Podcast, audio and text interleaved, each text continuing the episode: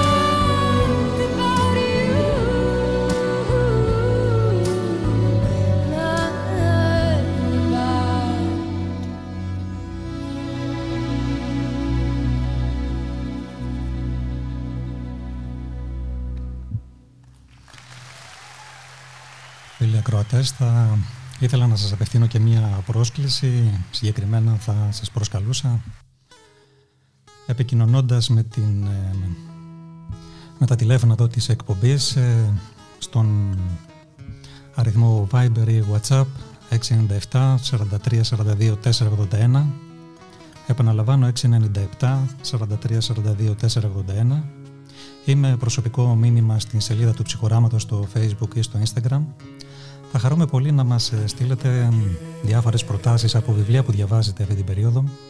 Αν έχετε ξεχωρίσει κάποια φράση, κάποια πρόταση ή ένα μικρό απόσπασμα που λέει κάτι για σας, που σας αγγίζει βαθύτερα ή σας λέει κάτι, θα χαρούμε πολύ να το διαβάσουμε και να το μοιραστούμε ξανά με όλους τους ακροατές. Ή και ένα γενικότερο σχόλιο για το τι, για το τι σημαίνει το βιβλίο για εμάς.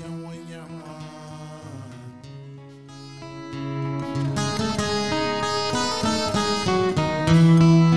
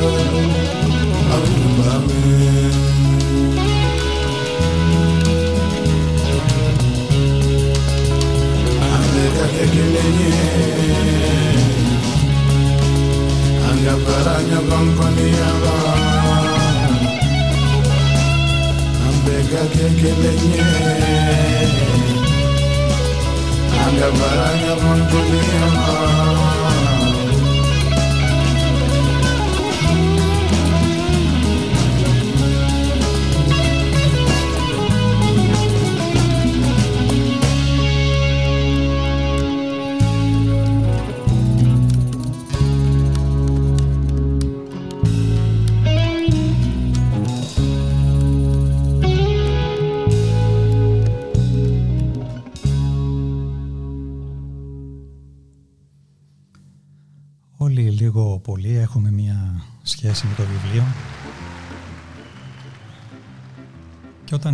σχέση με το βιβλίο πολλές φορές μπορούμε να πούμε, μάλλον πολλές φορές μπορούμε να μιλήσουμε για κάποιον τύπο αναγνώστη.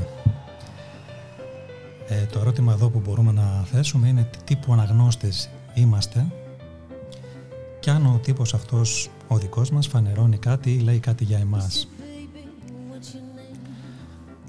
Είσαι λοιπόν από τους τύπους που ξεκινούν από το τέλος του βιβλίου προς την αρχή Είσαι από αυτούς που αν το ξεκινήσουν θα το τελειώσουν σε χρόνο ρεκόρ ή το σέρνουν σε βάθος χρόνου.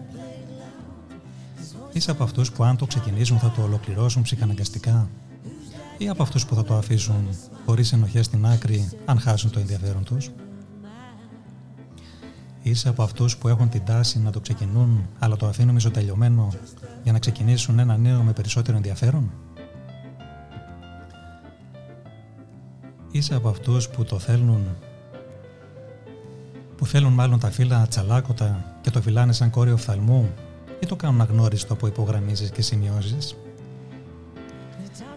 Είσαι από αυτούς που κρατούν αγαπημένες φράσεις, αποσπάσματα ή περιλήψεις ή δεν μπαίνουν σε μια τέτοια διαδικασία απομνημόνευσης;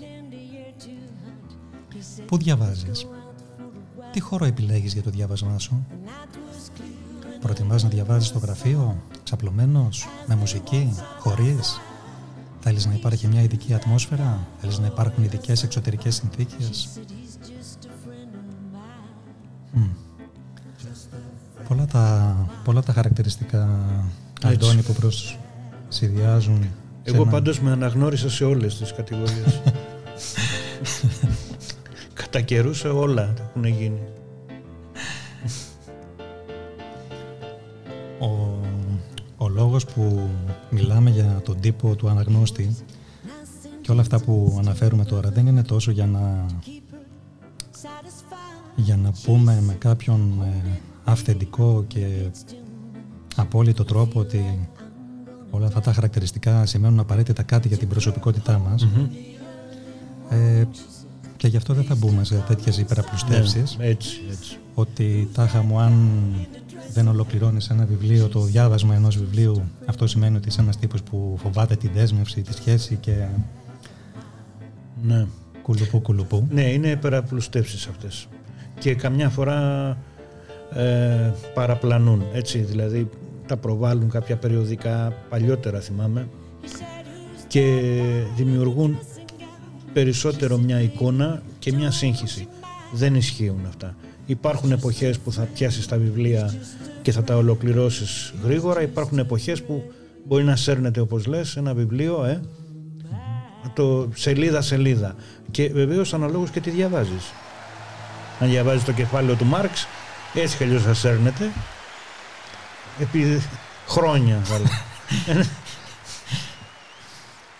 Πολύ περισσότερο πολύ περισσότερα αυτά τα χαρακτηριστικά έχουν το νόημα όταν κάποιος ε, προσωπικά μπορεί να συνδέσει ένα τέτοιο χαρακτηριστικό με την γενικότερη προσωπικότητά του ή με στάσεις και συμπεριφορές που παρατηρεί ο ίδιος. Ναι. Οπότε με μία ε, Είναι, εντάξει υπάρχουν κάποια πάντως στοιχεία, ε, είναι κάπου εύστοχο και το, δηλαδή κάποιος που συνεχώς δεν ολοκληρώνει, αυτό που έτσι, ένα βιβλίο ή το πιάνει από το τέλος, αυτό είναι πολύ ενδιαφέρον. Πώς μπορείς να το πιάσεις ας πούμε. Σαν να βλέπεις μια ταινία από το τέλος. Είναι λίγο... Έχει κάτι δείχνει, αλλά όπως είπες δεν χρειάζεται να μεγενθύνεται αυτό, ε; έτσι δεν είναι. Ναι, και πλέον είσαι ο μόνος ε, ειδικός αρμόδιος να κάνεις αυτή την παρατήρηση και μέσα από αυτή την παρατήρηση ενδεχομένως να κάνεις μια τέτοια σύνθεση που για σένα θα έχει νόημα ναι, έτσι. Και να καταλήξει ένα δικό σου συμπέρασμα ή και ίσως και να ναι. δεις κάποιο δικό σου μοτίβο, ναι. μοτίβο συμπεριφοράς αυτό. Μπράβο, το μελετάς αυτό, μελετάς γιατί αυτή την περίοδο κάνεις έτσι το διάβασμά σου, θέλεις ε, περισσότερη ησυχία ή δεν αφομοιώνεις τόσο εύκολα όπως παλιά ή έχεις κάποια άγχη, κάποια, κάποια προβλήματα. Η μελέτη, το βιβλίο είναι και μελέτη, είναι και αφοσίωση. Θέλει είναι μια μοναχική απόλαυση που θέλει προσοχή, έτσι δεν είναι; Ακριβώς. Οπότε, τι τύπος είσαι λοιπόν; Εγώ είμαι όλοι οι τύποι, Μαρία, αλλά κυρίως είμαι αυτός που μελετώ και κρατώ σημειώσεις από νέος. Δεν μπορώ να διαβάσω, δεν, δεν, δεν ησυχάζω αν ε, δεν κρατήσω σημειώσεις ε, από ένα βιβλίο. Δηλαδή θέλω να το ξαναδιαβάσω μέσα από τις σημειώσεις μου. Και δεν μιλάμε τώρα για λογοτεχνία, για περιοδικά ας πούμε και βιβλία παραλίας. Λέμε για ε, βιβλία μελέτης. Δύσκολα λίγο, επιστημονικά κλπ. Ε, ε, για τέτοια μιλάμε, όχι για τον Ιούλιο Βέρν ας πούμε. Εγώ κάνω μια ανασκόπηση τώρα που συζητάμε για το τι τύπος είμαι εγώ και παρατηρώ ότι μάλλον θυμάμαι ότι έχω περάσει από όλες, από όλες τις φάσεις ε, του διαβάσματος από το, από το δεν θέλω καθόλου να υπογραμμίσω ναι. ε, το λυπάμαι, το θέλω ατσαλάκωτο ή δεν θέλω να έχει το παραμικρό σημάδι πάνω από το υπογραμμίζω τα πάντα. Τα πάντα. Από το υπογραμμίζω με όλα τα χρώματα που υπάρχουν από ένα μόνο χρώμα, από δύο χρώματα. Και νομίζω ότι όλα αυτά τα χαρακτηριστικά, όλα, πολλά από αυτά τα έχω συναντήσει και εγώ στο, στη δική μου πορεία, στη σχέση μου με το, με το βιβλίο. Ναι, έτσι. Πάντως κάποια βιβλία συγκεκριμένα το θέλουν το, τη μικροκακοποίηση τους, δηλαδή ε, τη, τη, τη, τη ζητάνε Δεν γίνεται διαφορετικά. Δεν τραβάνε, δηλαδή, ε, δεν μπορείς να το τελειώσεις και να μην έχεις ε, υπογραμμίσει, σημειώσει, κυκλώσει, παραπομπούλες, να πας, να ξαναγυρίσεις, να ξανά... Ε, το θέλουν. Έτσι, είναι άλλου, άλλου τύπου βιβλία. Ε, τα πιο light, όπως και να το κάνουμε, τα διαβάζεις για, να, για παρέα. Τα άλλα τα διαβάζεις για σπουδη ετσι Ο καθένας ε, νομίζω πως θα έχει και τον δικό του τρόπο μέσα από τον οποίο αφομοιώνει το περιεχόμενο, το νόημα του, του αναγνώσματος. Έτσι. Και για κάποιους είναι βοηθητικό, όπως το λες και εσύ, να γίνεται μέσω της υπογράμμισης, το να κυκλώνεις, το να πιέζεις το μολύβι σε κάποιες να επισημαίνεις κάποιες προτάσεις, φράσεις, λέξεις. Έτσι. Ε, είναι ο τρόπος που έχει ο καθένας μας νομίζω για να κάνει κτήμα του αυτό που διαβάζει. Ακριβώς. Βέβαια. Μια μικρή παύση αγαπητοί φίλοι και θα χαρούμε πολύ να μάθουμε εσείς τι τύπος αναγνωστήστε. Θα αναμένουμε.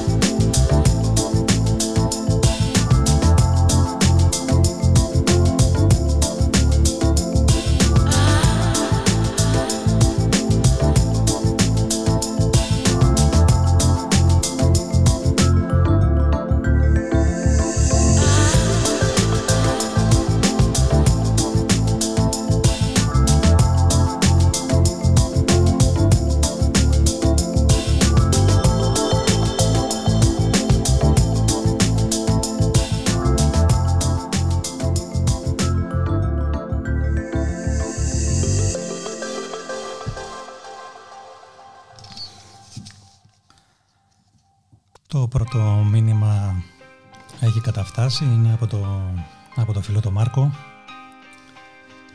Ο τίτλος ε, του βιβλίου είναι «Το ρολόι του κόσμου χτυπά μεσάνυχτα» του Μενέλα Ολουντέμι και διαβάζουμε ένα σχετικό μικρό απόσπασμα που μας έχει στείλει ο Μάρκος. Δεν σου λέω το όνομά μου, δεν θα σου ξαναχρειαστεί. Μα σου ξαναχρειαστεί, πάρ' το. Εσύ καθώς το βλέπω, έχεις ανάγκη από πολλή βοήθεια και εγώ δεν μπορώ να σου δώσω παρά λίγη. Αν όμως σου λείψει και αυτή η λίγη από τους άλλους, το θέλω να πάρεις από μένα. Υπέροχο. Φίλε Μάρκο, σε ευχαριστούμε πάρα πολύ για αυτό το μοίρασμα. Πολλούς χαιρετισμούς. Ναι, ωραίο απόσπασμα του Λουντέμι. Αντώνη. Ναι. Λουντέμις μας συνόδευσε και στα εφηβικά και στα νεανικά μας χρόνια. Δεν θέλω να πω κάτι για τον Μάρκο τώρα. Αλλά είναι διαχρονική αξία βέβαια. Πολύ σπουδαίος.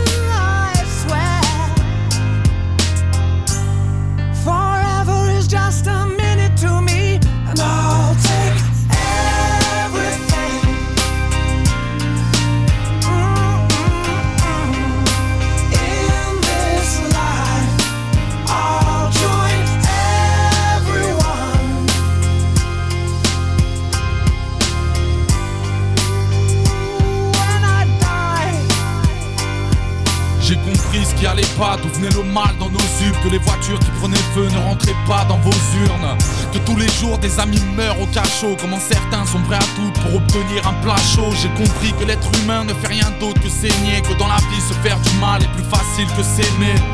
Que les voisins, c'est pas les filles d'à côté, que dans le pays des droits de l'homme, des familles vivent à l'hôtel. Comprenez le poids des mots, des fois la vie fout le cafard. Les voleurs se font pincer, mais les violeurs ont le bafard. Que dans la vie, j'ai toujours senti ce gêne, à quel point j'ai grave du mal à dire je t'aime à ceux que j'aime.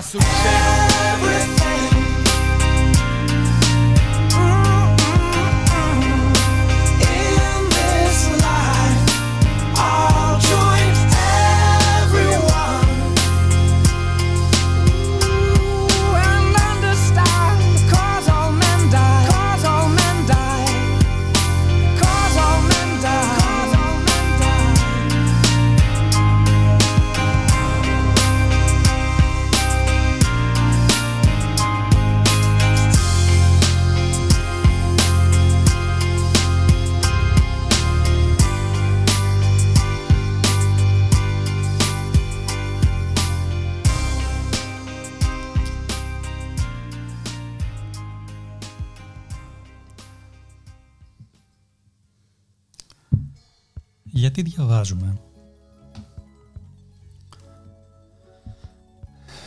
Αντώνη, γιατί διαβάζουμε; Τι είναι το...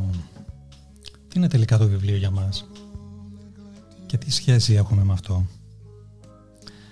Νομίζω ότι η απάντηση στο ερώτημα αυτό προϋποθέτει να απαντηθούν δύο άλλα ερωτήματα το ένα είναι τι είναι το διάβασμα σαν, σαν διαδικασια και το άλλο είναι τι αποκομίζω από αυτό, από το διάβασμα.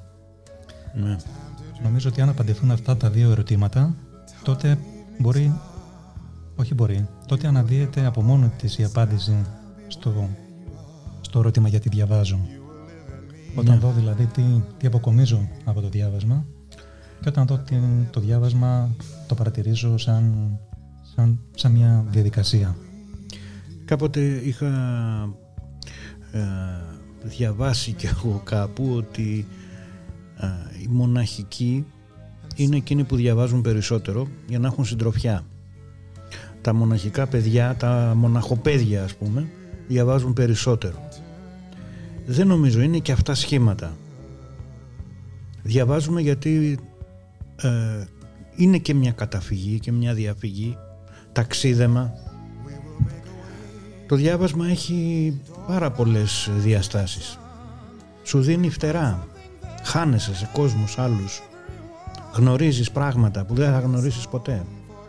Έτσι δεν είναι. είναι. Είναι ταξίδι το διάβασμα. Για μένα. Το πρώτο είναι ταξίδι.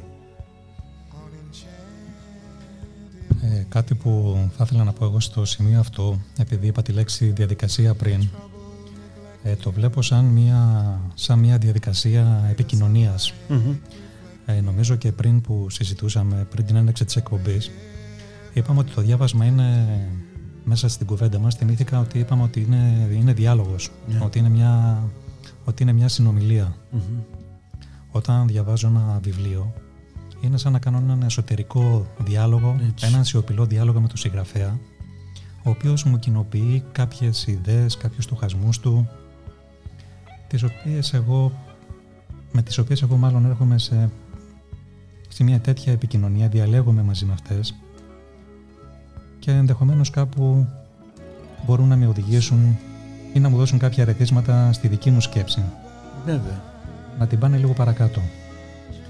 Ε, Βέβαια. Και αν όχι απαραίτητα παρακάτω, μπορεί ακόμα και να τις απορρίψω. Αλλά και ναι. αυτό ακόμα μέσα από, αυτήν την, μέσα από αυτή τη διάδραση, ακόμα και αν αντιτίθενε στην, στο περιεχόμενο μιας έννοιας ή mm-hmm. κάποιας πεποίθησης ενός συγκεκριμένου συγγραφέα, ε, ακόμα και αυτό είναι ένα κέρδος. Έτσι. Γιατί κατά κάποιο τρόπο είναι σαν να ξεκαθαρίζει σε μένα τη δική μου αντίληψη ως προς κάτι. Αυτή είναι μία από τις πολύ ωραίες διαστάσεις ε, του διαβάσματος που πια δεν είναι ανάγνωση, είναι μελέτη, είναι εργασία, διότι γίνεται ένα εργαστήριο εσωτερικό, προσλαμβάνεις αντιλήψεις, θέσεις, απόψεις ενός ανθρώπου, τις επεξεργάζεσαι, άλλες αφομοιώνεις, άλλες απορρίπτεις, γίνεται μια εσωτερική δουλειά. Αυτό είναι ένα από τα πολύ ωραία στοιχεία του διαβάσματος. Και ειδικά όταν το αγαπάς το διάβασμα και αφήνεσαι επί ώρες, επί μέρες, χωρίς να το εκβιάζεις, χωρίς να το κάνεις ε, αγχωτικά. Γιατί καμιά φορά το κάνεις και αγχωτικά να πήρα ένα βιβλίο να το τελειώνω ας πούμε. Πρέπει να το απολαμβάνουμε το διάβασμα. Ας αργεί, δεν πειράζει. Σε αυτή την ε, απόλαυση που λες ε, ε, συμβαίνει και κάποια βιβλία τουλάχιστον που ξεχωρίζουμε ιδιαίτερα και σημαίνουν κάτι για μας ε, με έναν πολύ μοναδικό τρόπο έχουν και ένα στοιχείο μαγικό. Mm-hmm. Δηλαδή όταν φτάσεις στο σημείο να σε, να σε συναπάρει τόσο mm-hmm. ε, κυριολεκτικά σε, σε απορροφά σε τέτοιο βαθμό που χάνεις εντελώς μέσα σε αυτό. Έτσι.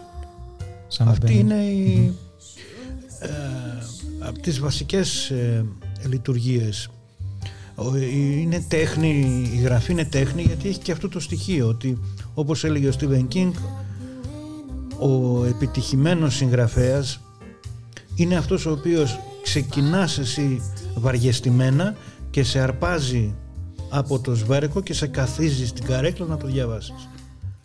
Είναι συγκλονιστικό αυτό έτσι, δηλαδή ενώ δεν έχεις και ιδιαίτερο κέφι βυθίζεσαι μέσα στον κόσμο του συγγραφέα.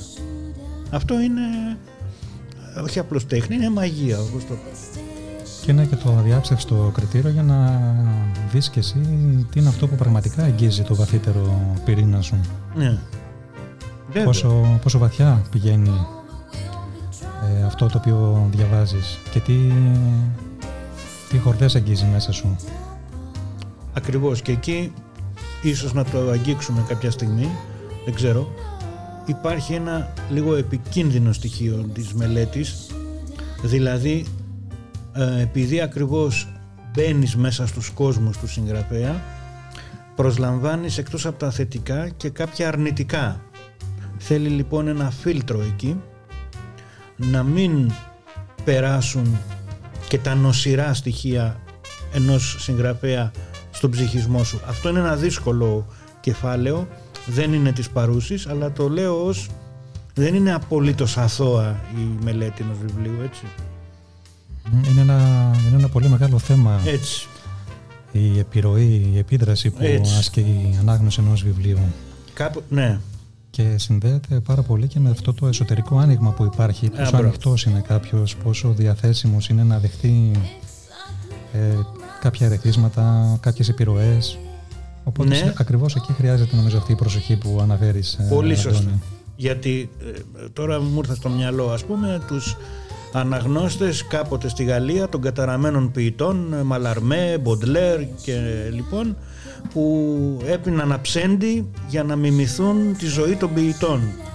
Δηλαδή ε, και κινδύνευε και η ζωή τους. Εδώ υπήρχε μια νοσηρή αντιγραφή κάποιων δίθεν προτύπων, αντιηρών δεν είναι αυτό. Θέλει προσοχή λοιπόν. Δεν αφομοιώνω όλο τον κόσμο του συγγραφέα, όλα τα στοιχεία, τα νοσηρά του, τα άρρωστα, αλλά προσπαθώ και κάνω διάκριση του τι διαβάζω.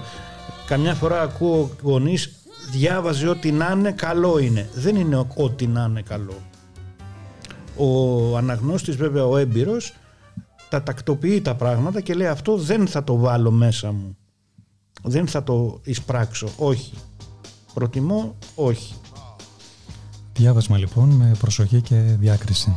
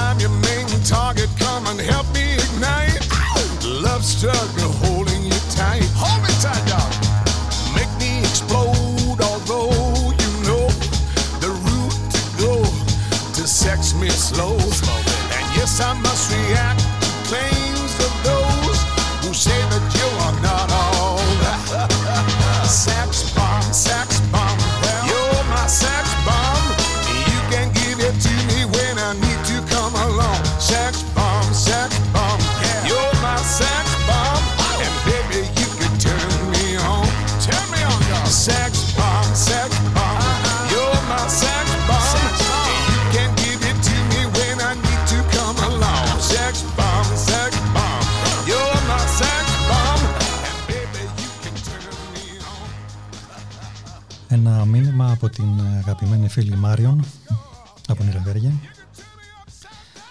η οποία μας γράφει ότι εγώ διαβάζω πάντα το τέλος του βιβλίου και μετά το πιάνω από την αρχή. Ωραία Μάριον, δική μας είσαι. Καλώς ήρθες στο κλαμπ. Το κάνω αυτό για να το ευχαριστηθώ. Αλλιώς έχω τόση αγωνία που θα το διαβάσω σε λίγες ώρες για να μάθω το τέλος και δεν θα το ευχαριστηθώ. Έτσι προτιμάω να το ξεκινάω από το τέλος. Και από ό,τι καταλαβαίνω προτείνεις ε, μυθιστορήματα διότι διαβάζοντάς τα μπορείς να πας σε έναν άλλο κόσμο τον οποίο τον έχει δημιουργήσει η φαντασία σου με τη βοήθεια του βιβλίου. Η φαντασία σου ζωγραφίζει τα λόγια που διαβάζεις. Μμμ. Ωραία λόγια Μάριο, νομίζω ότι και εσύ ζωγραφίζεις με τα μηνύματά σου. Σε ευχαριστούμε πολύ για τη συμμετοχή. Καλή ακρόαση.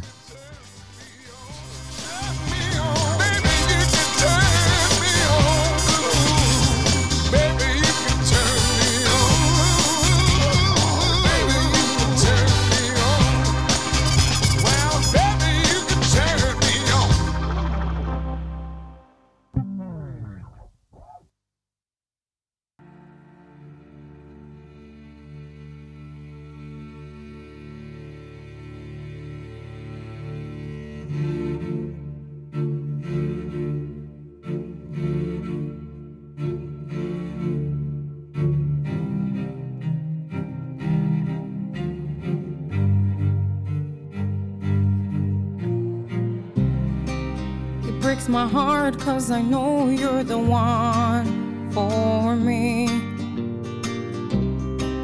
Don't you feel sad there never was a story? Obviously, there'll never be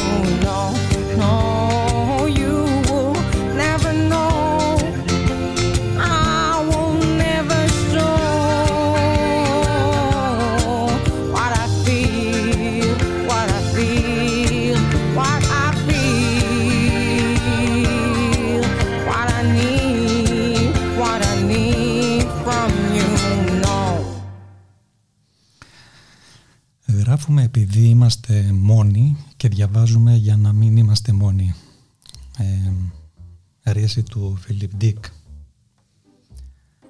Διαβάζουμε επειδή είμαστε μοναχικοί. Επιλέγουμε αυτή τη συντροφιά του βιβλίου σε στιγμές μοναχικότητας ή και μοναξιάς. Η αλήθεια είναι ότι το διάβασμα έχει, έχει αυτό το μοναδικό χαρακτηριστικό, Αντώνη, ότι προϋποθέτει μόνο τη δική μας ε, παρουσια Είναι κάτι που μπορούμε να κάνουμε εντελώς μόνοι δεν απαιτεί την παρουσία κανενός άλλου. Είναι μια μοναχική απόλαυση που αντλούμε, που παίρνουμε μέσα από τη σχέση μας με το βιβλίο. Έτσι.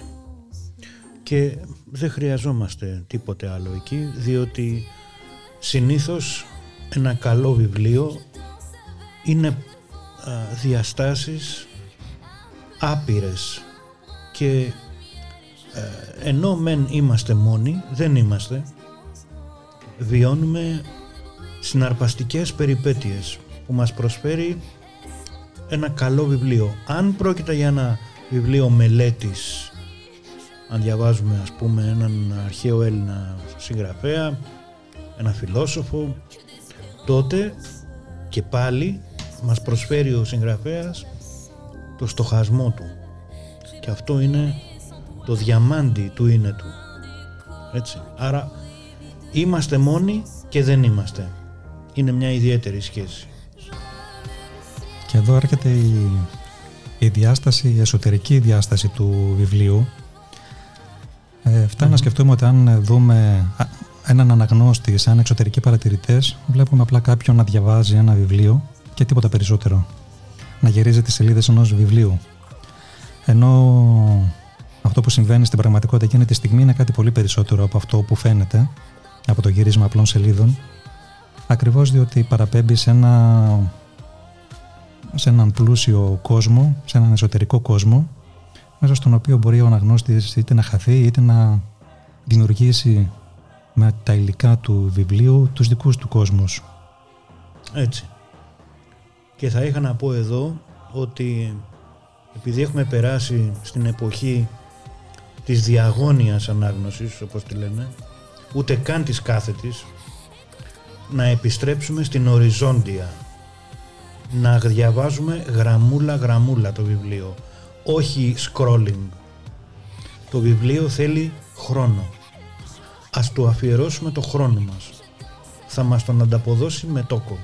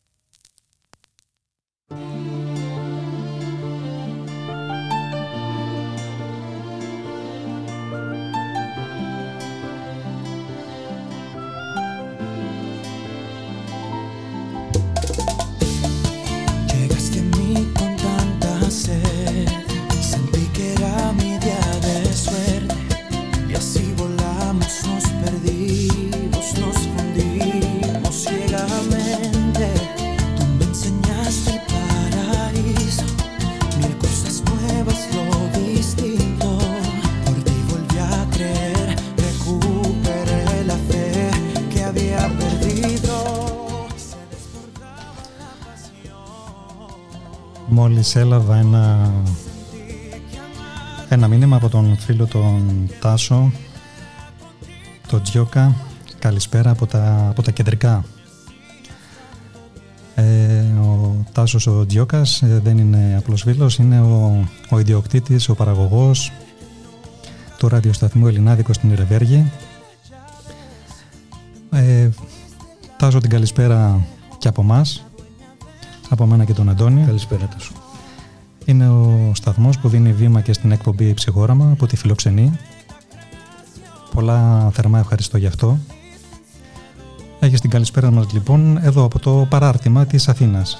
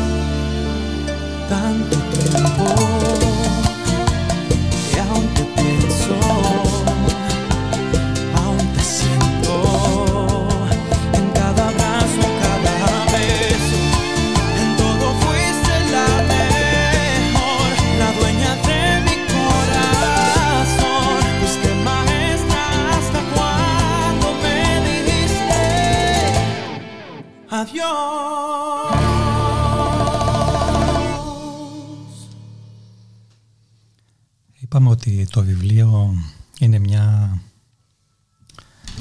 διαδικασία μοναχική. Αυτό που θα ήθελα να προσθέσω είναι ότι πέρα από μια διαδικασία μοναχική είναι μια διαδικασία σωματική. Σωματική με την έννοια ότι κατά την ανάγνωση συμμετέχει το ίδιο το σώμα. Συμμετέχουμε σωματικά στην ανάγνωση ενός βιβλίου. Διαβάζουμε δηλαδή και με την συμμετοχή του σώματος. Όταν κρατάμε το βιβλίο στα χέρια μας, όταν ε, πληκτρολογούμε, όταν σημειώνουμε με το χέρι μας πάνω σε αυτό, όταν κρατάμε σημειώσεις σε ένα ξεχωριστό χαρτί, είναι και μια σωματική λοιπόν διαδικασία. Βέβαια, δεν είναι μόνο πνευματική, μετέχει όλο μας το είναι και το σώμα βέβαια. Και μάλιστα πολλές φορές συνδέουμε ένα βιβλίο, θυμόμαστε, ήταν λέμε και πάνβαρο για να το κατεβάσω από τη βιβλιοθήκη έκανα μόχθο. το συνδέουμε, ναι, ένα βαρύ λέμε. Ε, διάβασα ένα βιβλίο και μας έρχεται στην ε, ε θύμηση και έτσι ε, μας έρχονται τέτοια περιστατικά. Βεβαίως είναι σωματική διαδικασία. Και συνοδεύεται πολλές φορές το χαρακτηριστικό είναι ότι συνοδεύεται και από διάφορες Ε, είναι ναι. μια σιωπηλή βέβαια διαδικασία, αλλά ταυτόχρονα χωρίς να υπάρχει κάποιος δίπλα, εγώ μπορεί να κάνω διάφορες χειρονομίες εκείνη τη ναι. στιγμή, διαβάζοντας σε διάφορα σημεία ε, το βιβλίο. Ε, κάτι, που το, κάτι που δείχνει το πόσο, το πόσο ζωντανή είναι αυτή η διαδικασία του διαβάσματος.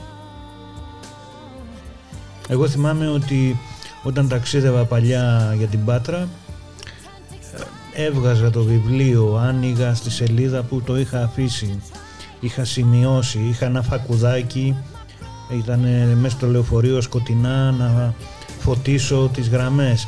Δηλαδή μια έτσι μυσταγωγία. Είναι πολύ ωραίο αυτό. Τώρα που είπες ότι διάβαζες ε, μέσα στο λεωφορείο, ναι. θυμήθηκα ότι είναι ένας από τους ε, λόγους που μισώ όσους διαβάζουν σε διάφορα μέσα, ναι. διότι εγώ ποτέ δεν μπόρεσα να το κάνω αυτό, καθότι ζαλίζομαι μόλις πάω να διαβάζω σε ένα μέσο που κινείται, που είναι σε κίνηση. Και τελευταία βλέπω πάλι, θέλω να το πω αυτό Μαρία, είχαν εξαφανιστεί οι αναγνώστες από, τα, το μετρό. Έχουν αρχίσει να επιστρέφουν. Ναι. Νέα παιδιά, κορίτσια και αγόρια με βιβλία που τα διαβάζουν. Αυτό είναι πολύ παρήγορο. Δεν είναι όλοι με ένα κινητό στο χέρι δηλαδή. Παρατηρήσω ότι ξαναμπαίνει ναι, ναι, το ξαναμπαίνει βιβλίο το βιβλίο. Μου έκανε εντύπωση, το παρατηρούσα το τελευταίο, λέω μήπως είναι τυχαίο, είδα περισσότερους δηλαδή πια, ενώ είχαν εξαφανιστεί εντελώς οι αναγνώστες βιβλίων ή εφημερίδων ειδικά. Όμως είδα αυτό που είπαμε πριν, να σημειώνουν, να το... Ναι, εντάξει, αν ζαλίζεται κάποιος και λοιπά, δεν... Ναι, έχεις δίκιο αλλά θέλω να πω αυτή τη μοναχική απόλαυση την ανακαλύπτουμε πάλι και τα νεότερα παιδιά που έχουν και τις δυνατότητες να μην ε, καταφεύγουν στα βιβλία ή να ανοίγουν e-books κλπ. Δεν πειράζει, όλα είναι. Αλλά επιστρέφει το βιβλίο ξανά. Πολύ ωραίο αυτό που λες. Ε, και ωραία παρατήρηση και... Αισιόδοξο. Και πολύ αισιόδοξο, ναι. ναι. Ε, στο εξωτερικό βέβαια, το εξωτερικό, επειδή μιλάμε από εδώ από Αθήνα τώρα, μιλάω για εξωτερικό, ε, Full, είναι ναι. μια πάγια, πάγια. Ε, τακτική το ανάγνωσμα, η ανάγνωση βιβλίων μέσα στα, στα μέσα, έτσι δεν είναι; Ναι, γιατί εμείς δεν το είχαμε αυτό. Εμείς διαβάζαμε εφημερίδες. Δεν διαβάζαμε βιβλία. Έλεγαν παλιά οι μελέτες ότι οι Έλληνες δεν διαβάζουν. Μάλιστα όποιος διαβάζει έλεγε, έλεγαν κάποιες μελέτες πέντε βιβλία το χρόνο είναι Einstein. Ε, Τέλεια. Δεν ξέρω. Νομίζω ότι έχουμε ανατραπεί αυτά.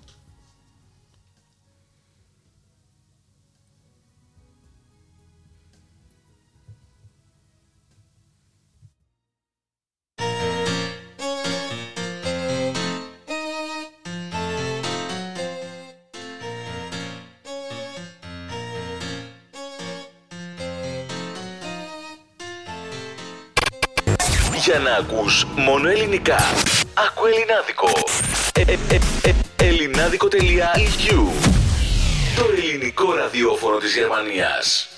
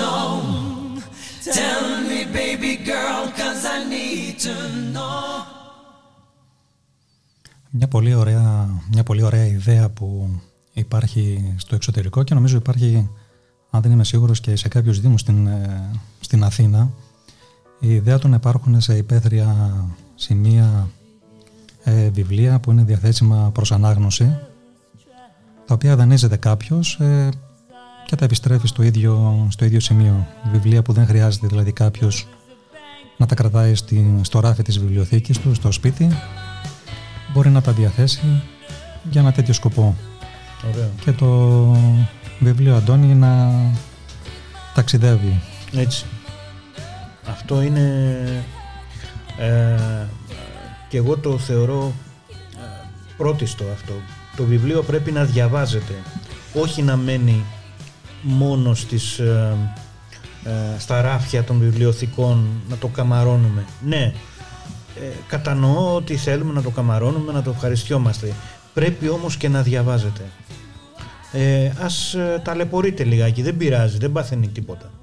Έχει σημασία όμως, είναι, είναι πολύ ωραίο αυτό ένα βιβλίο να περνάει από άνθρωπο σε άνθρωπο, έτσι δεν είναι; Να κυκλοφορεί. Να κυκλοφορεί. Σύμφωνα με, το, με τον προορισμό του. Αυτός είναι ο προορισμός Ναι. Και όπως λέει μια φίλη μου, το βιβλίο όταν διαβάζεται από κάποιον χαίρεται. Ναι. Ωραίο. Έτσι.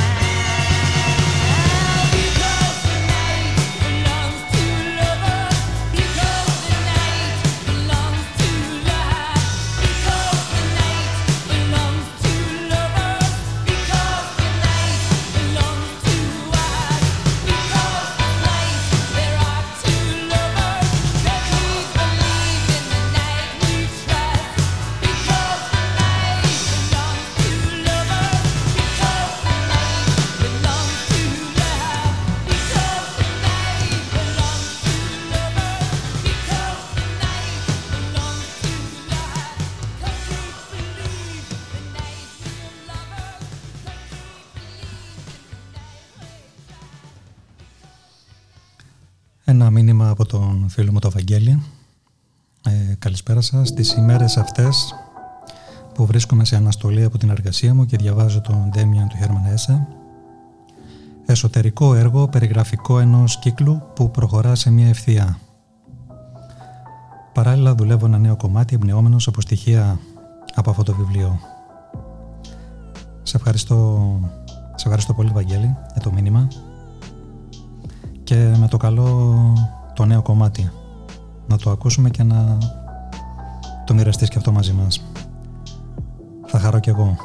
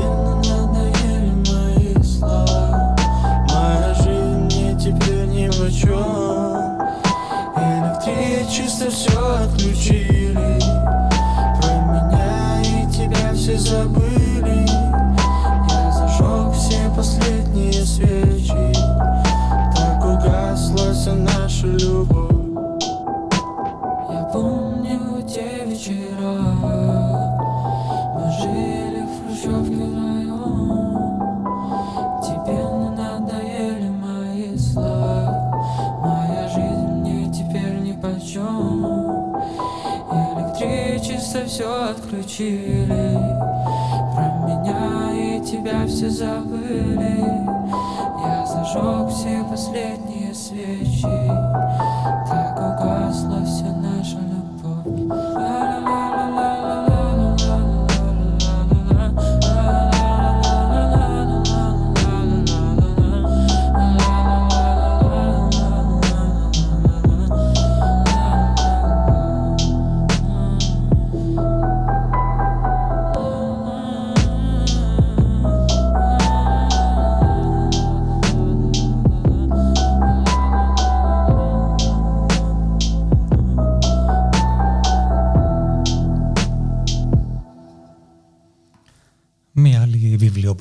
Που έχουμε από τη φίλη την Νικολέτα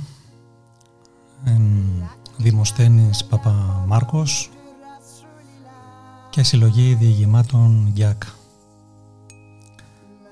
Αν θέλετε μόνο μια πρόταση, γράφει η Νικολέτα, τότε είναι αυτή. Γιατί καθαρός δεν είναι κανένας, μοναχά ο άπραγος. Γιάκ θα πει αίμα, δεσμός συγγένειας, φόνος για λόγους εκδίκησης, φιλή. Υπάρχει σημείωση στο μήνυμα ότι το βιβλίο αυτό αν το διαβάσουμε δεν θα το αφήνουμε από τα χέρια μας. Η ίδια λέει το γράφει, η ίδια μάλλον γράφει ότι το διάβασε απνευστή και τις δύο φορές.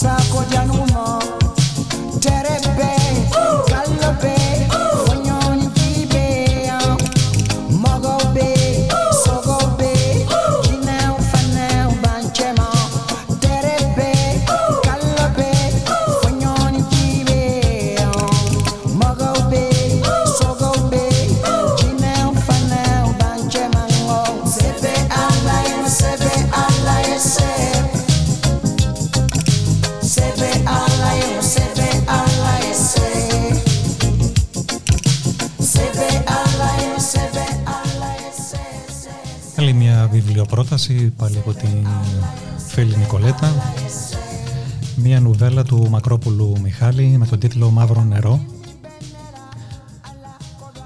Όπως αναφέρεται και στο πιστόφυλλο, ένας πατέρας και ο ανάπηρος γιος του, με όπλο την αγάπη που τρέφουν ο ένας για τον άλλον, παλεύουν να επιβιώσουν σε ένα χωριό που ερημώνει στα βουνά της Υπήρου. Γύρω τους έχει συντελεστεί μια οικολογική καταστροφή. Το νερό πλέον δεν πίνεται, τα ζώα και τα φυτά είναι δηλητηριασμένα. Ο αγώνας τους δίνεται με λόγο λιτό και ποιητικό στο μαύρο νερό. Ευχαριστούμε πολύ Νικολέτα.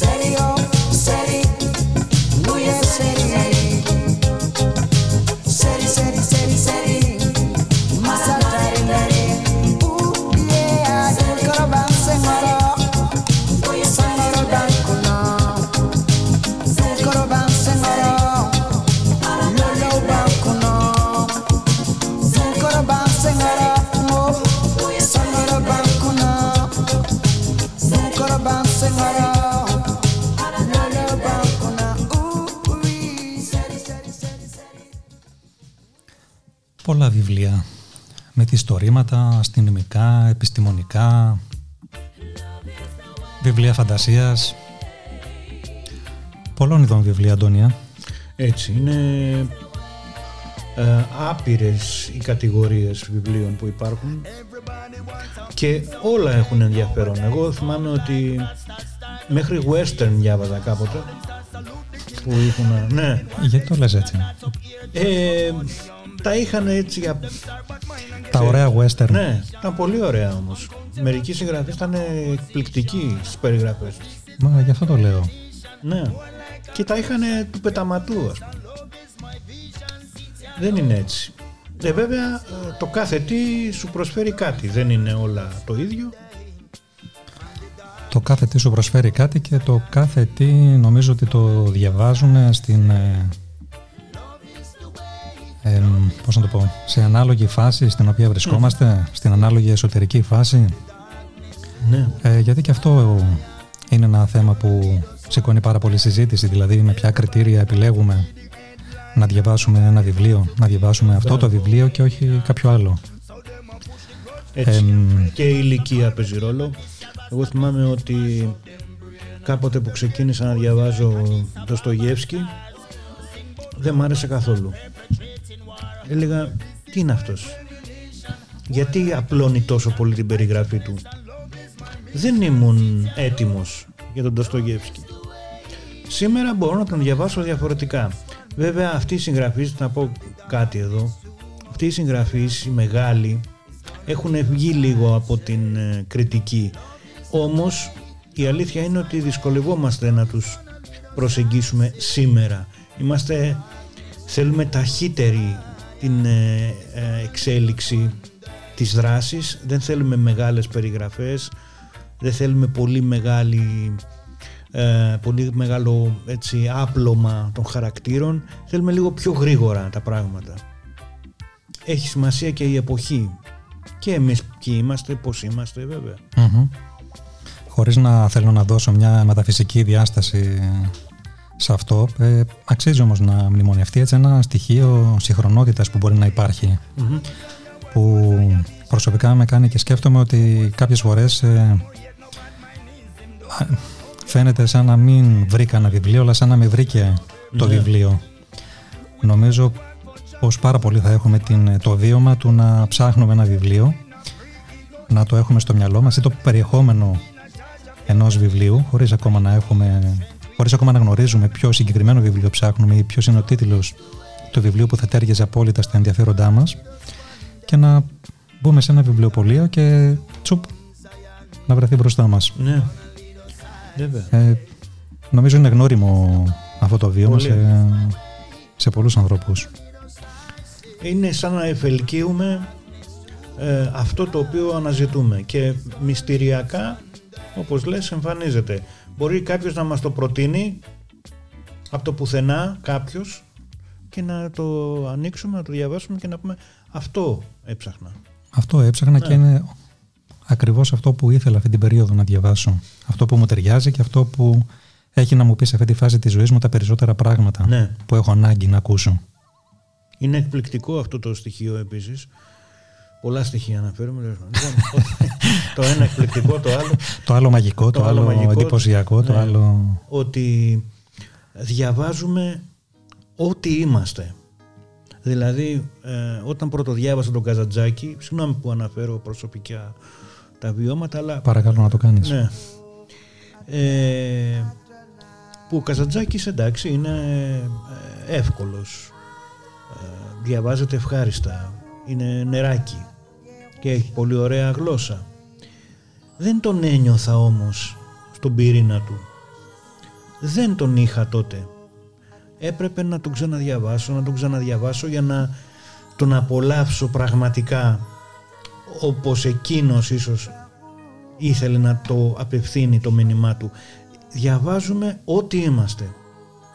Ό,τι μπορούμε να προσλάβουμε δηλαδή. Έτσι δεν είναι; Με μια έννοια ήρθε και σε ξαναβρήκε ο Βέβαια. Καζαντζάκης από το Και όπως ερχόταν το και καταλάβαμε. ξαναερχόταν. Και πάλι αν πιάσω τώρα να τον διαβάσω τον καπετάν Μιχάλη ας πούμε που θέλω ξέρω ότι αλλιώς θα τον διαβάσω. Ναι. Εδώ θα ήθελα να προτείνω από τον Καζαντζάκη μια πρόταση το βραχόκηπο. Αν θέλει κάποιος να απολαύσει καζαντζακική γραφή βραχόκηπος.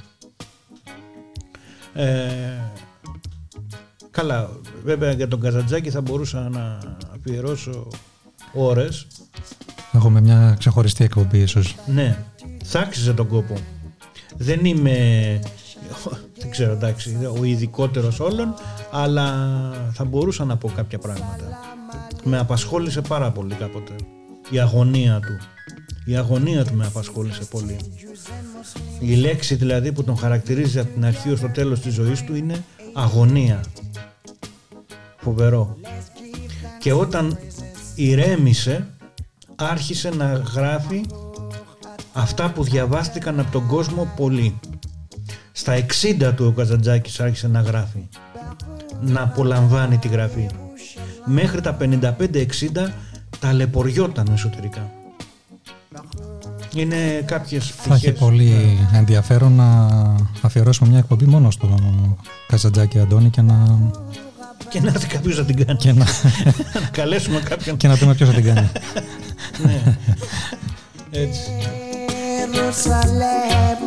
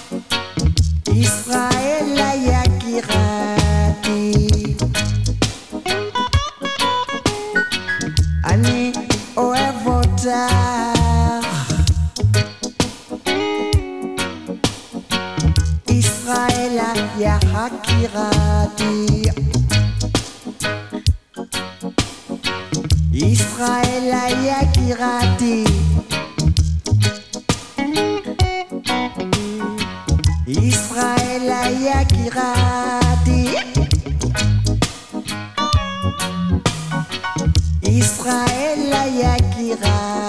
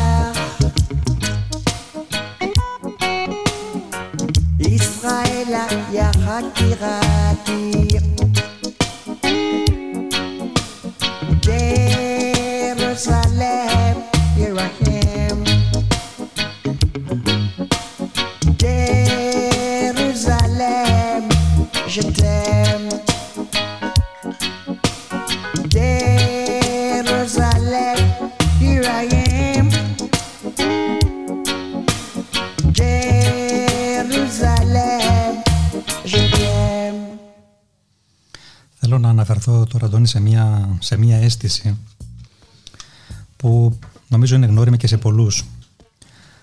Ε, κάποιες φορές που διαβάζουμε κάποιο βιβλίο ή μάλλον αλλιώς θα το πω κάποιες φορές μπορεί να έχεις μια διαμορφωμένη μέσα σου ε, μια αίσθηση γύρω από μια σκέψη, γύρω από μια ιδέα γύρω από ένα συνέστημα, γύρω από κάτι τέλος πάντων που σε ανησυχεί, που σε προβληματίζει, που το σκέφτεσαι καιρό και να μην έχεις καταφέρει αυτό να το βάλεις σε λόγια, σε λέξεις και μπορεί να τύχει να διαβάσεις ένα βιβλίο, το κατάλληλο βιβλίο και να αναφωνήσεις «Οπ, αυτό είναι». Ναι.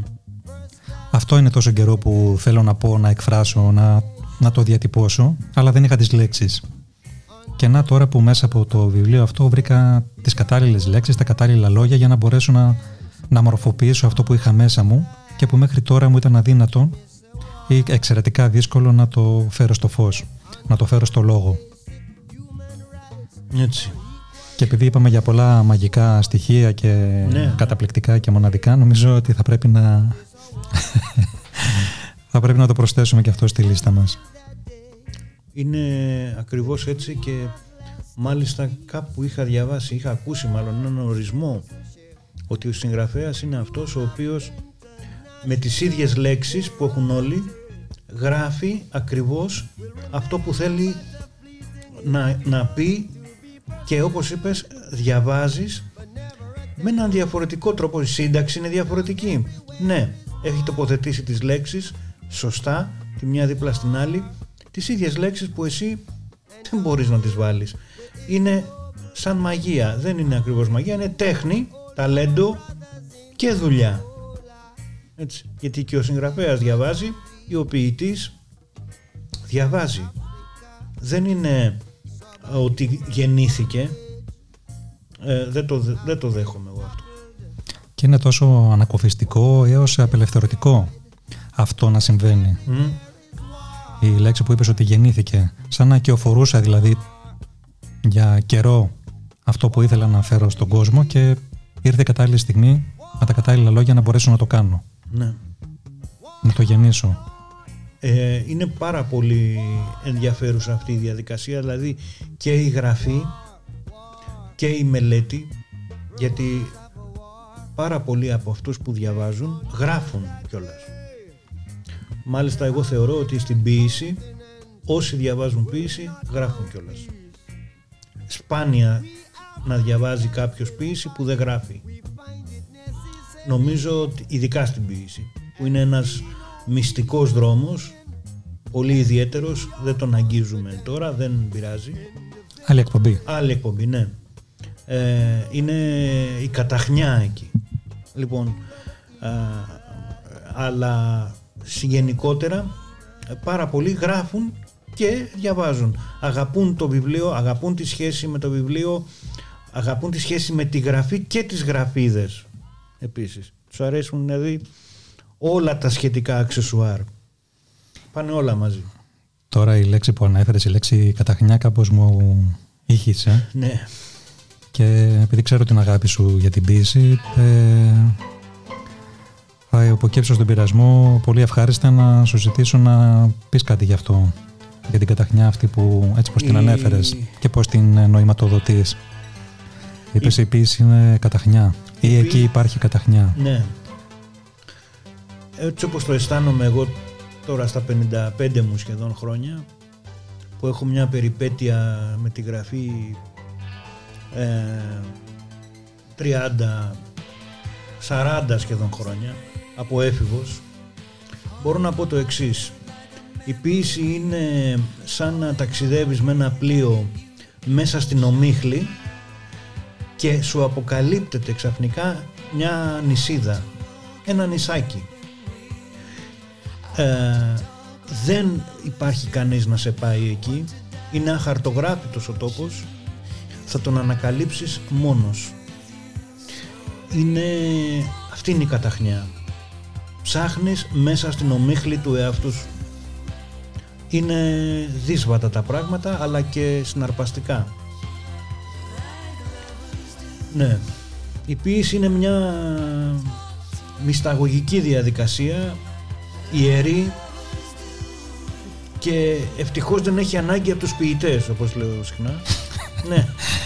Οι οποίοι την έχουν κακοποιήσει. Και εγώ βέβαια μαζί. Δεν έχει ανάγκη. Η ποίηση είναι τα πάντα γύρω μας. Τα υπέροχα. Αυτό που κάνουμε τώρα για μένα αυτή τη στιγμή είναι ποίηση.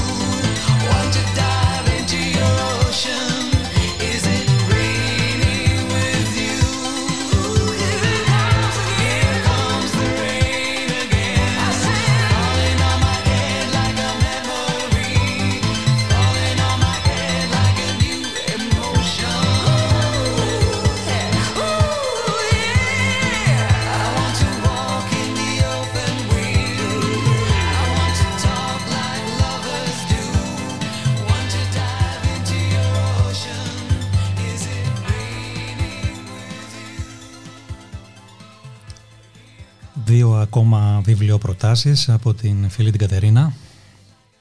Η μία έχει τον τίτλο «Τα μυστικά της απόλυτης ε, αυτοπεποίθησης» του Dr. Robert Άντωνη, εκδόσεις Διόπτρα. Μάθετε τις απλές αρχές βήμα-βήμα που παρουσιάζονται. Μεγάλο θέμα η, η αυτοπεποίθηση, Ναι, βέβαια. η αυτοεκτίμηση, βασικός άξονας της ύπαρξής μας και είναι πολύ σημαντικό, χρήσιμο να γνωρίζουμε και τα μυστικά της για να τη χτίσουμε με ένα τέτοιο τρόπο ώστε να μπορούμε να αντεπεξέλθουμε στις προκλήσεις της τις διαπροσωπικές και τις γενικότερες ίσως. Και αυτός ο Ρόμπερτ Άντωνη λογικά θα πρέπει να έχει, να έχει πολλή αυτοπεποίθηση για να προσφέρει τα μυστικά. Ωραία. Η δεύτερη βιβλιοπρόταση από την Κατερίνα πάλι είναι ε, το βιβλίο με τον τίτλο «Μπορείς» του ε, με συγγραφέα τον Αντώνιο Πισάνο Ναι. στο ίδιο μήκος κύματος αυτοπεποίθηση, μπορώ πετυχαίνω ωραίες έννοιες που Δίνουν μια Αξίζει να- θετική... Ναι. Μια θετικότητα, ας πούμε. μμμ, Στο να ε, στηριχτείς, να προχωρήσεις. Εντάξει. Είναι προτάσεις ε, προς μια θετική θεώρηση της ζωής.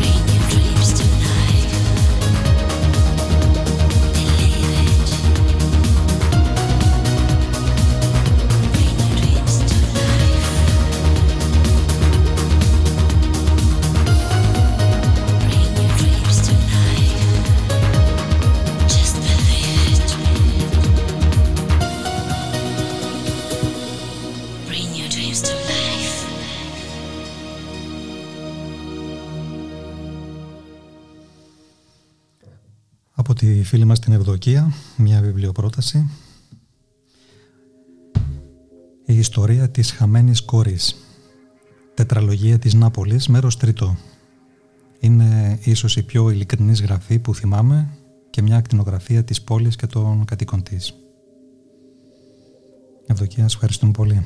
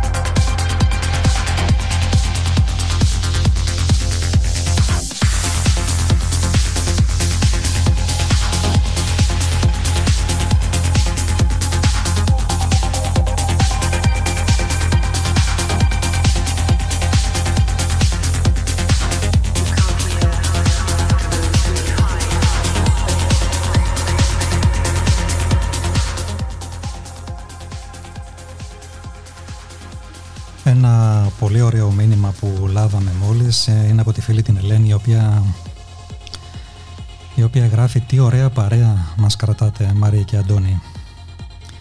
Θέλω να κατεβάσω όλα τα βιβλία από τη βιβλιοθήκη και να τρυπώσω μέσα στις σελίδες τους με τα λόγια σας. να το κάνεις Ελένη και να, και να μας πεις όλα αυτά που διάβασες από τα βιβλία που κατέβασες. Νομίζω ότι θα αξίζει τον κόπο. Σε ευχαριστούμε πολύ γι' αυτό, προσωπικά και εγώ. Ε, χαίρομαι, χαίρομαι πάρα πολύ Αντώνη για, το, για τη λέξη παρέα που χρησιμοποιεί η Ελένη. Ε, στην πρόσκληση που είχα κάνει για την απόψινή εκπομπή σε κάποια αποστροφή έγραφα έτσι για την παρέα. Ναι. Ε, νομίζω Αυτό. ότι είναι κάτι που έχει ιδιαίτερη, έχει ιδιαίτερη αξία για μένα και αποκτά ένα πολύ βαθύτερο νόημα αυτή την περίοδο. Μμμ. Λίγο κάπως νιώθω να λέω αυτή την περίοδο και αυτή την περίοδο και αυτή την περίοδο αλλά ίσως κάποιες φορές ε, χρειάζονται κάποια ερεθίσματα, κάποιες προκλήσεις εξωτερικές για να στραφούμε μέσα μας και να αναγνωρίσουμε κάποιες αρχές, αξίες οι οποίες ε, μπορεί να είχαν πάρει με τον καιρό ένα θεωρητικό περισσότερο περιεχόμενο Σωστά. και να χάθηκε το ουσιαστικό. Συμφωνώ. Ε, οπότε η λέξη παρέα με εκφράζει πάρα πολύ. Ε, είναι ωραίο, όμορφο να γίνεται αυτό για την παρέα. Ακριβώς επειδή για μένα κρύβει ουσία. Δεν ξέρω πώς το βλέπεις και εσύ Αντώνη. Και εγώ σκεφτόμουν τελευταία αυτό που λες πόσο μου έχει λείψει αυτό η παρέα με την έννοια της το είχαμε κάποτε δεδομένο να είμαστε παρέες μεγάλες, συντροφιές να αγκαλιαζόμαστε, να γελάμε να... ήταν δεδομένο. Τώρα μας λείπει πάρα πολύ. Και έχω την αίσθηση ότι θα πρέπει να οπλιστούμε με υπομονή ακόμη γιατί θα αργήσουμε να το ξαναβιώσουμε τουλάχιστον με την παλιά του μορφή. Να γίνουμε πάλι έτσι μια μεγάλη παρέα όλοι. Αλλά θα το απολαμβάνουμε ίσως περισσότερο. Ναι Και οι αφορμές νομίζω ότι είναι πάντα παρούσες. Πάντα υπάρχουν οι αφορμές Ναι. για μια παρέα. Ακόμα και αν κάπου έχουν ξεχαστεί ή δεν τις βλέπουμε πια, νομίζω ότι είναι εκεί.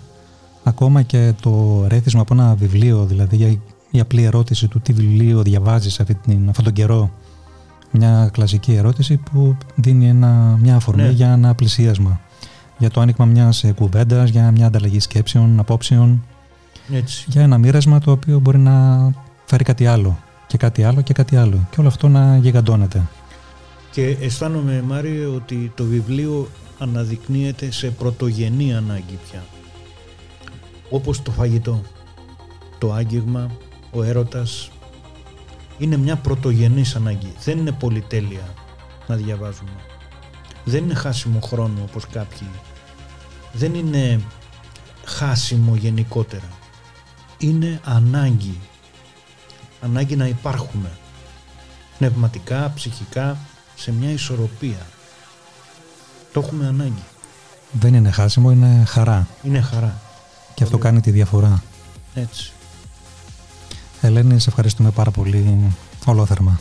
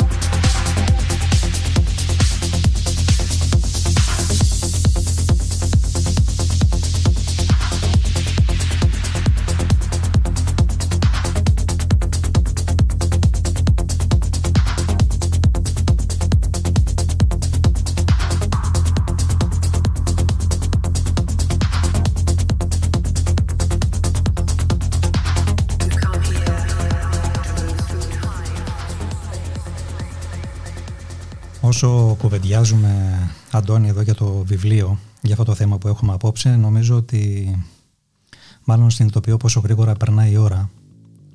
Δεν ξέρω αν ε, οι δύο ώρες είναι αρκετές για να πούμε όλα αυτά που θα θέλαμε να πούμε. Έχω την αίσθηση ότι είπαμε ένα πολύ μικρό μέρος από όλα αυτά που συζητούσαμε και, στη συζητική- και στην ιδιωτική μας συζήτηση πριν. Ναι. Πράγματι. Είναι... Είπαμε ότι είναι συντροφιά, είναι παρέα, είναι παρέα στη μοναχικότητα, είναι παρηγοριά στη μοναξιά. Μας βοηθάει κατά κάποιο τρόπο να δούμε ή να ζυγίσουμε τον εαυτό μας και τον κόσμο από μια άλλη, από μια άλλη οπτική, από μια άλλη ματιά. Ναι. Ε, σκέφτομαι ότι σκέφτομαι ότι κατά κάποιο τρόπο έχει και έναν παιδευτικό ρόλο Μμμ. το διάβασμα ε, κυρίως επειδή μας φέρνει θα έλεγα σε επαφή με τις δικές μας ε, προσωπικές αναζητήσεις. Ε, τώρα προσωπικές αναζητήσεις λες και οι αναζητήσεις δεν είναι προσωπικές εν πάση περιπτώσει. Ε, μας φέρνει σε επαφή λοιπόν με τις αναζητήσεις μας και μας δίνει την, ε, την ευκαιρία να αναπτύξουμε και την, ε, μια αυτονομία και στις δικές μας ε, σκέψεις και Μμμ. κρίσεις. Ε, κατά κάποιο τρόπο η επαφή με το, με το βιβλίο είναι σαν μια μάλλον μπορώ να φανταστώ το βιβλίο σαν μια πέτρα που ακονίζεις εκεί τη δική σου, τη δική σου σκέψη και σου επιτρέπει να την οξύνεις ακόμα περισσότερο Ακριβώς. να γίνει πιο καθαρή η ματιά σου Πολύ να γίνει πιο διεισδυτική Έτσι. Αυτό μου φέρνει στο νου ε, το επόμενο στάδιο που είναι ο στοχασμός. Δηλαδή το, η υπέρβαση της σκέψης είναι ο στοχασμός. Δεν αρκεί η σκέψη. Μέσα από το διάβασμα, όπως λες, ακονίζεσαι στο να περνάς από τη σκέψη στο στοχασμό, δηλαδή επεξεργασμένη σκέψη μέσα από βαθιές αλήθειες που ανακαλύπτεις για σένα. Αυτή είναι μία προσφορά που αργεί λίγο να έρθει, δεν δίνεται αμέσως, αλλά δίνεται. Δηλαδή το να περάσει κάποιος από την ανάγνωση στη μελέτη, από τη μελέτη στη σκέψη και από τη σκέψη στο στοχασμό. Κάπως νομίζω ότι τώρα απαντάτε το ερώτημα το αρχικό που θέσαμε για το τελικά γιατί διαβάζουμε. Έτσι. Και νομίζω ότι το κίνητρο πλέον γίνεται κάπως ε, φανερό. Ε, μπορώ να πω, μάλλον μπορώ να διατυπώσω την, την πρόταση ότι ναι, διαβάζουμε για να ανακαλύψουμε εν τέλει και να εμπλουτίσουμε τον εαυτό μας. Μμμ. Είναι μια πηγή έμπνευσης για μας και από την άλλη δίνει πολλές φορές ερεθίσματα ε, τα οποία είναι αναγκαία για να φέρνουν στην επιφάνεια κάποιες δικές μας επιγνώσεις Μμμ. κάποιες δικές μας συνειδητοποιήσεις σχετικά με κάτι. Πάλι είναι νομίζω κοινός τόπος και κοινό βίωμα σε πολλούς ότι κάποιες φορές κάποιες σκέψεις μας είναι σε ένα κατόφλι, σαν να λέγαμε ότι είναι στο κατόφλι Μπράβο. της συνείδησης Πολύ και σαν να λείπει ένα μικρό βήμα για να φτάσουμε σε αυτές. Και το βιβλίο μπορεί να είναι Ναι. ένα τέτοιο ερέθισμα για να καλυφθεί αυτή η απόσταση, για να γίνει αυτό το βήμα που χρειάζεται. Το έχουμε βιώσει πολλές φορές αυτό. Όσοι έτσι είμαστε λιγάκι με το διάβασμα, να το πω έτσι, ερωτευμένοι, το έχουμε νιώσει. Εγώ καμιά φορά αισθάνομαι ότι είμαι στη γειτονιά ενός πράγματος που ψάχνω και όταν πέσω στο κατάλληλο βιβλίο είναι σαν να βρίσκω το διαμέρισμα την πολυκατοικία που έψαχνα. Από τη γειτονιά βρήκα το σπίτι. ναι, αυτό που είπες. Τι ωραία εικόνα. Ναι. Ναι, ήμουν στη γειτονιά, αλλά ήμουν στη γειτονιά όμως. Κάπου εκεί κοντά. Ναι, ήμουν εκεί κοντά όπως το πες, αλλά το κατάλληλο βιβλίο σαν α, α, GPS με πήγε. Μμ. Και πόσο κοντά ήταν αυτό που έψαχνα. Μπράβο. Ε, γύρω- ναι, δεν μπορούσα όμως να το βρω μόνος. Α, χρειαζόμουν αυτό, όπως το είπες. Και το βιβλίο με φέρνει εκεί, σαν πλοηγός. Να λοιπόν ένας ακόμα από τους λόγους για τους οποίους διαβάζουμε. Ναι. Είτε το γνωρίζουμε, μάλλον είτε το αναγνωρίζουμε, είτε όχι κάποιες φορές. Και συμβαίνει μόνο του. Έτσι.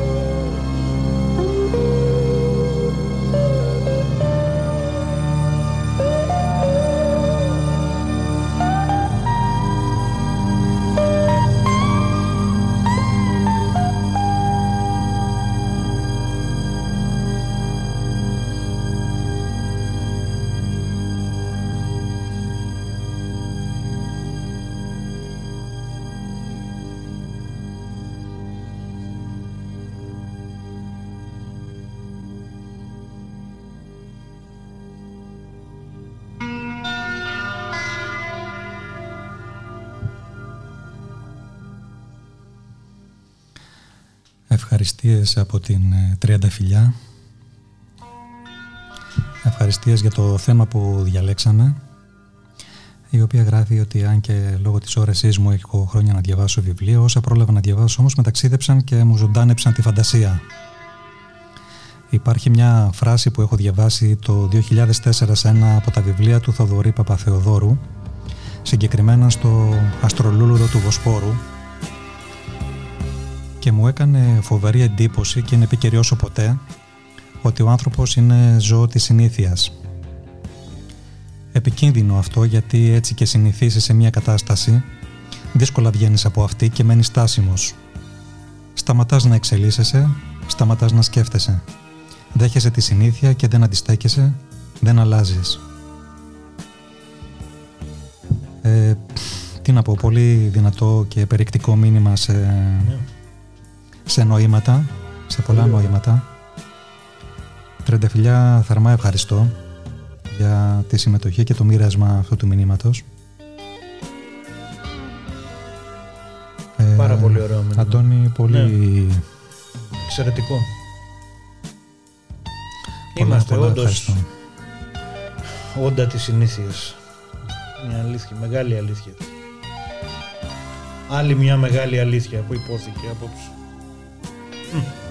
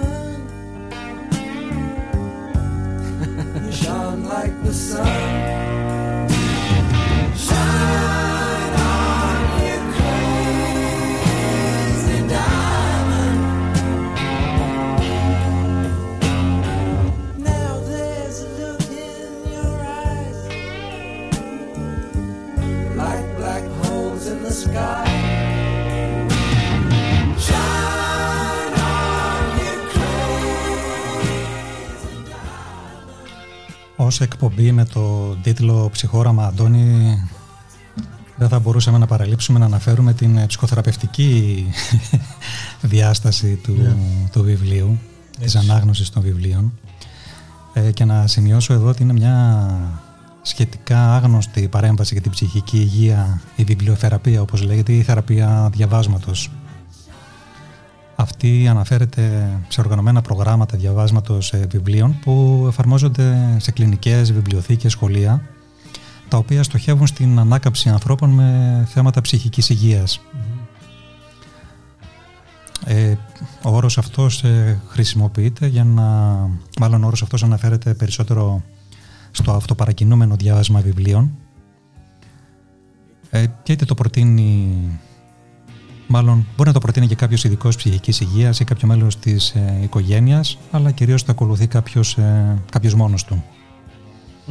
Και υπάρχουν και πολλές μελέτες άκυρο. Υπάρχουν και πολλές, αρκετές μάλλον μελέτες που έχουν εξετάσει το αν η βιβλιοθεραπεία μπορεί να διευκολύνει την ανάκαμψη από μια, ακόμα και από μια ψυχική ασθένεια. Και σε μια μελέτη παρατηρήθηκε μείωση των καταθλιπτικών συμπτωμάτων ε, παρακολουθώντας ένα πρόγραμμα βιβλιοθεραπείας. Άρα Ωραία. είναι μια άλλη διάσταση Βέβαια, αυτή βέβαια. που δεν πρέπει να παραγνωρίζεται σε καμία περίπτωση. Βεβαίως.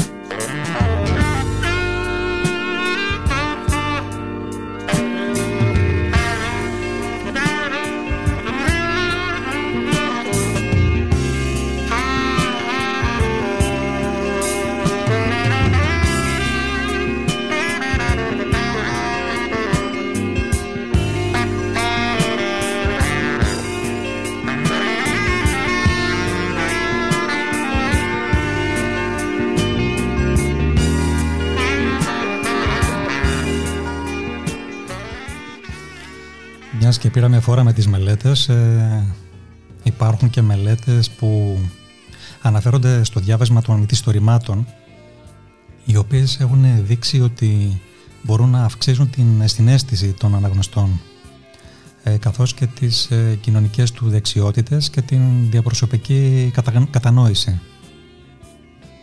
Υποστηρίζεται ότι τα μυθιστορήματα μπορούν ε, κατά μία έννοια να αυξήσουν και να μας βοηθήσουν να κατανοήσουμε την κοινωνική μας εμπειρία αλλά και μας προσφέρουν μια καλύτερη κατανόηση της ε, κοινής μας ανθρωπιάς και των κοινών μας ε, δυσκολιών. Μμμ. Μέσα δηλαδή από την, ε, μέσα από την εμβάθυνση στους ε, χαρακτήρες και στα σενάρια που μπορούν να παρουσιάζονται σε ένα, σε ένα μυθιστόρημα, Αντώνη. Ναι. Το πιστεύω αυτό. Το, το πιστεύω γιατί το ζούμε. Δεν είναι ε, τυχαίο ότι ε, τα μυθιστορήματα επειδή έχουν ακριβώς μια πλοκή που μας παραπέμπει σε προσωπικά θέματα στο παρελθόν γίνεται μια ενοποίηση του χρόνου γίνεται μια ανάπτυξη κάποιων δράσεων το πιστεύω πάρα πολύ ότι ε, βοηθούν. Το βιβλίο γενικά είναι βοηθητικό σε κάθε τι. Εκ, εκτός μόνο αυτής της περιπτωσούλας που ανέφερα μια ώρα πριν. Ε, όμως η καλή λογοτεχνία και υπάρχει ευτυχώς άφθονη και θα έλεγα και φθηνή είναι το πιο ίσως προσιτό ψυχοθεραπευτικό μέσον. It's not worth trying for.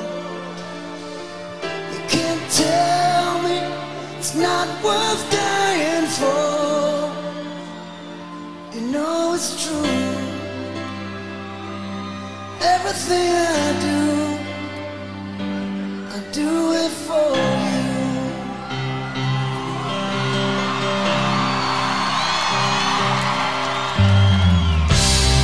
Look into your heart,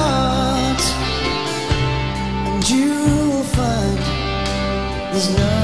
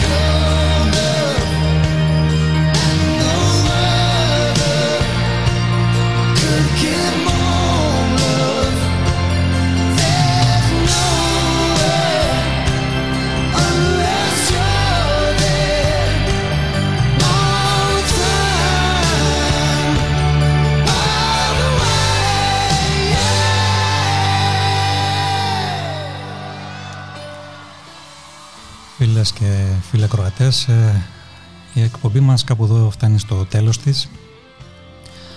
Όπως είπαμε και λίγο πριν, δύο ώρες ε, δεν είναι αρκετές για να αναφερθούμε σε όλες τις ε, πτυχές ε, της ανάγνωσης των βιβλίων και το τι ρόλο έχουν τα βιβλία στη ζωή μας, πόσο μας επηρεάζουν, τι θέση έχουν. Ωστόσο θα περιοριστούμε σε αυτά που αναφερθήκαμε για σήμερα. Θα ήθελα να σας ευχαριστήσω όλους ε, θερμά για την ανταπόκρισή σας ε, με τα μηνύματά σας και την υποδοχή αυτής ε, της εκπομπής. Ε, φίλε Αντώνη, να σε ευχαριστήσω και πάλι που μου έκανες την τιμή να είσαι σήμερα μαζί μου. Εγώ η παρουσία ευχαριστώ. σου, παρουσία σου είναι πάντα εξαιρετικά πολύτιμη για μένα.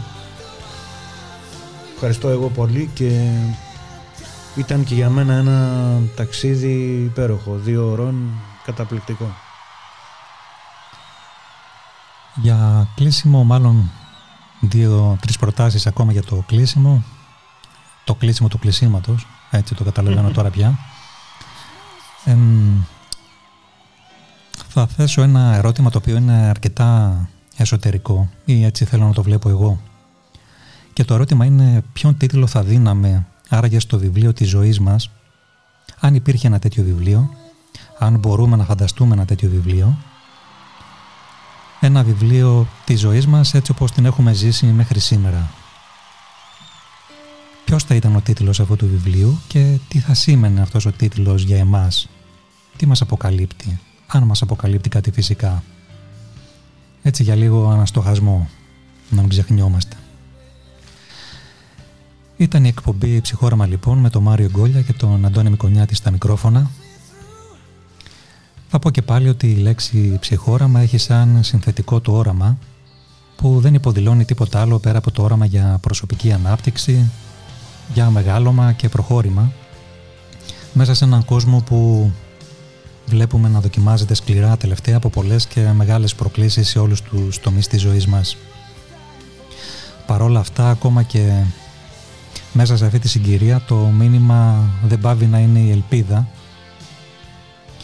και η επιθυμία να βρούμε όλοι μαζί το κουράγιο να κάνουμε λίγο χώρο ή τουλάχιστον αν, αν μπορούμε να κάνουμε λίγο χώρο σε όλα αυτά τα πράγματα στα οποία βρίσκουμε ή μπορούμε να βρούμε λίγη ανακούφιση, χαρά και χαμόγελο. Καλό σας βράδυ με πολλές θερμές ευχές από μας.